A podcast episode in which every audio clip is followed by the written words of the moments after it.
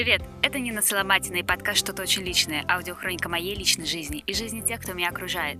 Каждый день я делюсь моментами своей реальности и тем, что случилось с кем-то и почему-то запомнилось мне. Слушайте подкаст «Что-то очень личное» пять дней в неделю, прямо как ваш любимый сериал, только из настоящей жизни. И, Боженька, сделай, пожалуйста, так, чтобы никто из знакомых не слушал подкасты.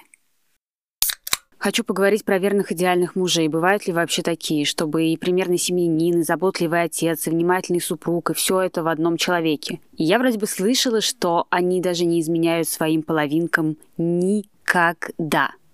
Но только вопрос, кто-нибудь когда-нибудь их видел, и где вообще такие водятся, и водятся ли они вообще.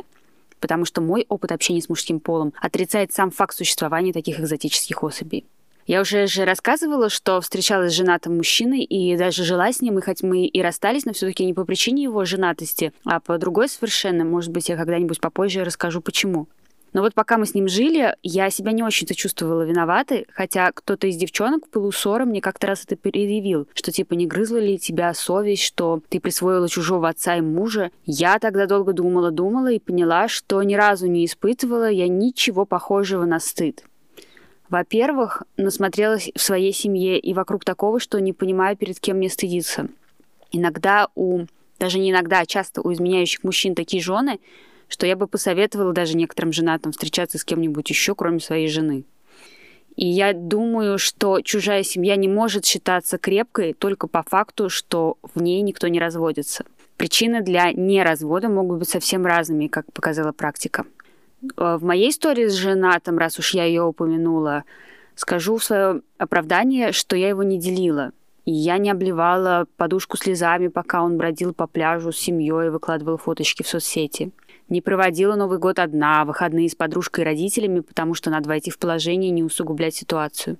Не выслушивала банальщину про то, что секс с женой не давно, что он спит в прихожей, что они не разговаривают, а если пришлось поговорить, то только чтобы поругаться, и что если бы не дети, не записанный на тещу бизнес и богатство, то... Э, да да да да да да я ему сразу сказала, что не намерена слушать все эти рассказни про то, как он живет своей женой и что они живут как соседи, потому что это надо иметь совсем маленькую черепную коробку, чтобы верить, что мужчина живет с женщиной под одной крышей и у них нет хоть какого-то секса. Ну, мне это кажется всегда очень подозрительным. И не знаю, что ею двигало его женой, официальной, и почему она не требовала от него развода, но это она, кто не хотела разводиться, и кого он не сумел уговорить развестись с ней, пока мы были вместе. Мне казалось, что это какая-то всегда уловка. Не понимаю, почему она не разводилась. Более того, я в какой-то момент из-за того, что она не давала развода и шантажировала его детьми, я совсем озверела и потребовала, чтобы он перестал ездить навещать свою дочку. И я даже помню, почему я так сделала, потому что одна из моих подружек рассказала, что ее бывший муж приезжает забрать их детей, и они, короче, трахаются, хоть и развелись, и у него там новая жена образовалась уже, и какой-то даже ребенок образовался новый. И я своего подозревала в том же самом, так что а, мы изобрели такую схему, что дочку забирала сначала его мама, потом о, он уже возился с ней у своих родителей. Но сейчас я думаю, что я, конечно, перегнула палку и немножечко раскаиваюсь в том, что я так требовала, истерила и вообще поступала, каюсь. Но Сказать нужно, что я жила со своим женатым мужчиной, а его жена жила одна. Они реально были женаты только на бумаге. Но помимо этого женатика и в моей жизни, и в жизни окружающих постоянно всплывали истории безнаказанного адюльтера. Хочу сказать, что когда-то я тоже верила в верность и любовь, и даже помню, как все это закончилось. У меня тогда были друзья, они были влюблены друг в друга до одури в школе, прям реально встречались в старших классах, потом в университете, потом после, и в конце концов поженились, и прям была потрясающая любовь. Я смотрела на них, любовалась и верила, искренне верила, что верность возможна. И когда мне было очень плохо, когда мне изменяли, когда я снова опускалась в какие-то треугольники любовные, я думала, надо посмотреть на Алену и Андрея и убедиться в том, что сейчас происходит что-то не то, но на самом деле любовь есть, и однажды она случится в моей жизни. Но все, что я думала, оказалось просто показухой. Как-то раз они приехали из отпуска в Тае, и я пришла к ним в гости. Мы смотрели фотографии, где они все такие счастливые, загорелые, красивые, держатся за руки, целуются. А потом мы с Андреем пошли покурить, и он сказал, что пиздец как влюбился в какую-то девушку, и встречался с ней, пока они были в Тае тайком, а теперь вот все. И он очень скучает по ней. И тут у моего мира отвалилось дно. я как улетела куда-то. И мне было так плохо, и с тех пор ни с с Андреем я не общаюсь. Еще у меня была история, когда за мной ухаживал хороший парень, и звали его, до сих пор помню, Андрей Демитко. И он был совсем не по мне тогда, я четко дала ему сразу понять, что ничего не будет. Он пропал куда-то из моей жизни лет на пять или шесть. И как-то раз мы случайно с ним встретились в аэропорту, поболтали ни о чем. Он так мне обрадовался. Он правда хороший парень, правда, действительно такой душевный и очень открытый парень. И он пригласил меня выпить кофе как-нибудь на следующей неделе. Мы встретились в итоге, что он женат, что у него есть ребенок, и он весь э, такой правильный и очень хороший, верный, и жене он не изменяет, любит ее. Показал мне фото своей семьи, и все действительно такие хорошие, и видно, что у них все хорошо в жизни. Но не знаю, что на меня нашло в тот день, и из жадности, или же от скуки, или от просто стервозности природной. Но мстительная Ниночка э, решила перестать быть порядочной, и чтобы тупо самоутвердиться, весь вечер соблазняла этого бедного порядочного семьянина Андрюшу. И надо сказать, что он увиливал реально как мог. И оказался действительно порядочным, и я даже в какой-то момент начала его уважать, подумала, что веду себя просто отвратительно и отстала. Перестала голову на плечо прикладывать, улыбаться ему застенчиво и нежно, за руку брать и все такое. А когда он меня пошел в такси сажать, он взял меня и сажал. И так настойчиво и с охотой всю обцеловал, что я уже, я чуть ли не вырывалась. И строчил еще потом три дня с предложением встретиться снова,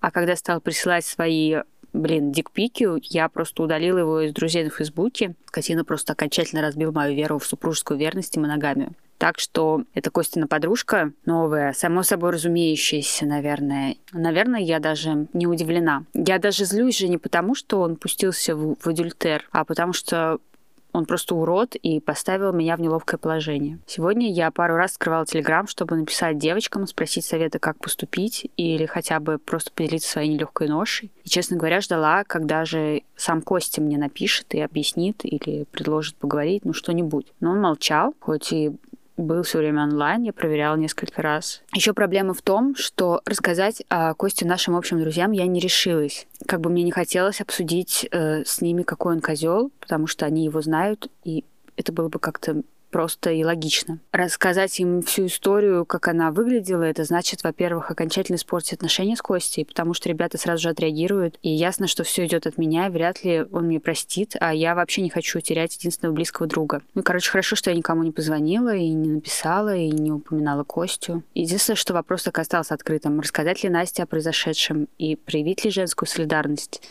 или ничего не говорить. Я придумала потом, что а, можно написать в Фейсбуке какой-то пост без а, имен и без явок и спросить совета, типа, «А что бы вы сделали, если бы ваш женатый друг, э, жену которого вы знаете и очень любите, пришел к вам со своей любовницей, стали бы вы ей говорить или нет? И даже начала писать этот пост в Facebook, но потом решила, что не надо, ну, потому что все бы стали спрашивать все равно, кто это, о ком идет речь. Это такой пост с намеком. Потом я придумала, что я хочу спросить совета у девочек, которые с Костей не знакомы. Так было бы справедливо. И даже создала отдельный чат и написала этот вопрос, что делать туда. И все трое мне типа такие ответили, ну, не лезь, это не твое дело, это семейные отношения, никто тебе благодарен за твою такую помощь не будет, и она уж точно. Но через какое-то время я подло спросила их. То есть, если ваш муж придет ко мне в гости со своей новой подружкой, или я увижу его где-то с этой девушкой, вы не хотите, чтобы я вам об этом сказала. И, конечно, все изменилось в ту же секунду, потому что все девочки захотели знать про своих мужчин все. Такое вот бытовое лицемерие. Когда касается лично, уже никто не хочет быть прекраснодушным, а все хотят знать наверняка, что они не выглядят идиотами в глазах окружающих. Вот. Вопрос вообще подвис. Я не сдвинулась в своем решении как-то участвовать в этой ситуации ни на сантиметр. Это очень плохо. Я бы устроила, конечно, опрос. И недостаток подкаста в том, что нельзя собрать мнение слушателей и вступить в какую-то двустороннюю связь. Но если только вы не напишите в комментариях, как бы вы поступили на моем месте, Можете писать комментарии зато на канале. Я завела также канал в Яндекс.Дзен. Туда я пишу расшифровки своих подкастов. Канал называется точно так же, что-то очень личное. Или же вы можете, кстати, писать в комментариях там, где вы слушаете подкаст на любой из платформ. А еще, пожалуйста, ставьте свои оценки Стоит ли выкладывать и слушать свой поток мыслей на будущее? На сегодня, пожалуй, все. Это была очень растерянная и возмущенная Нина Соломатина. подкаст «Что-то очень личное». Услышимся скоро, я надеюсь. Всем пока. Обнимаю.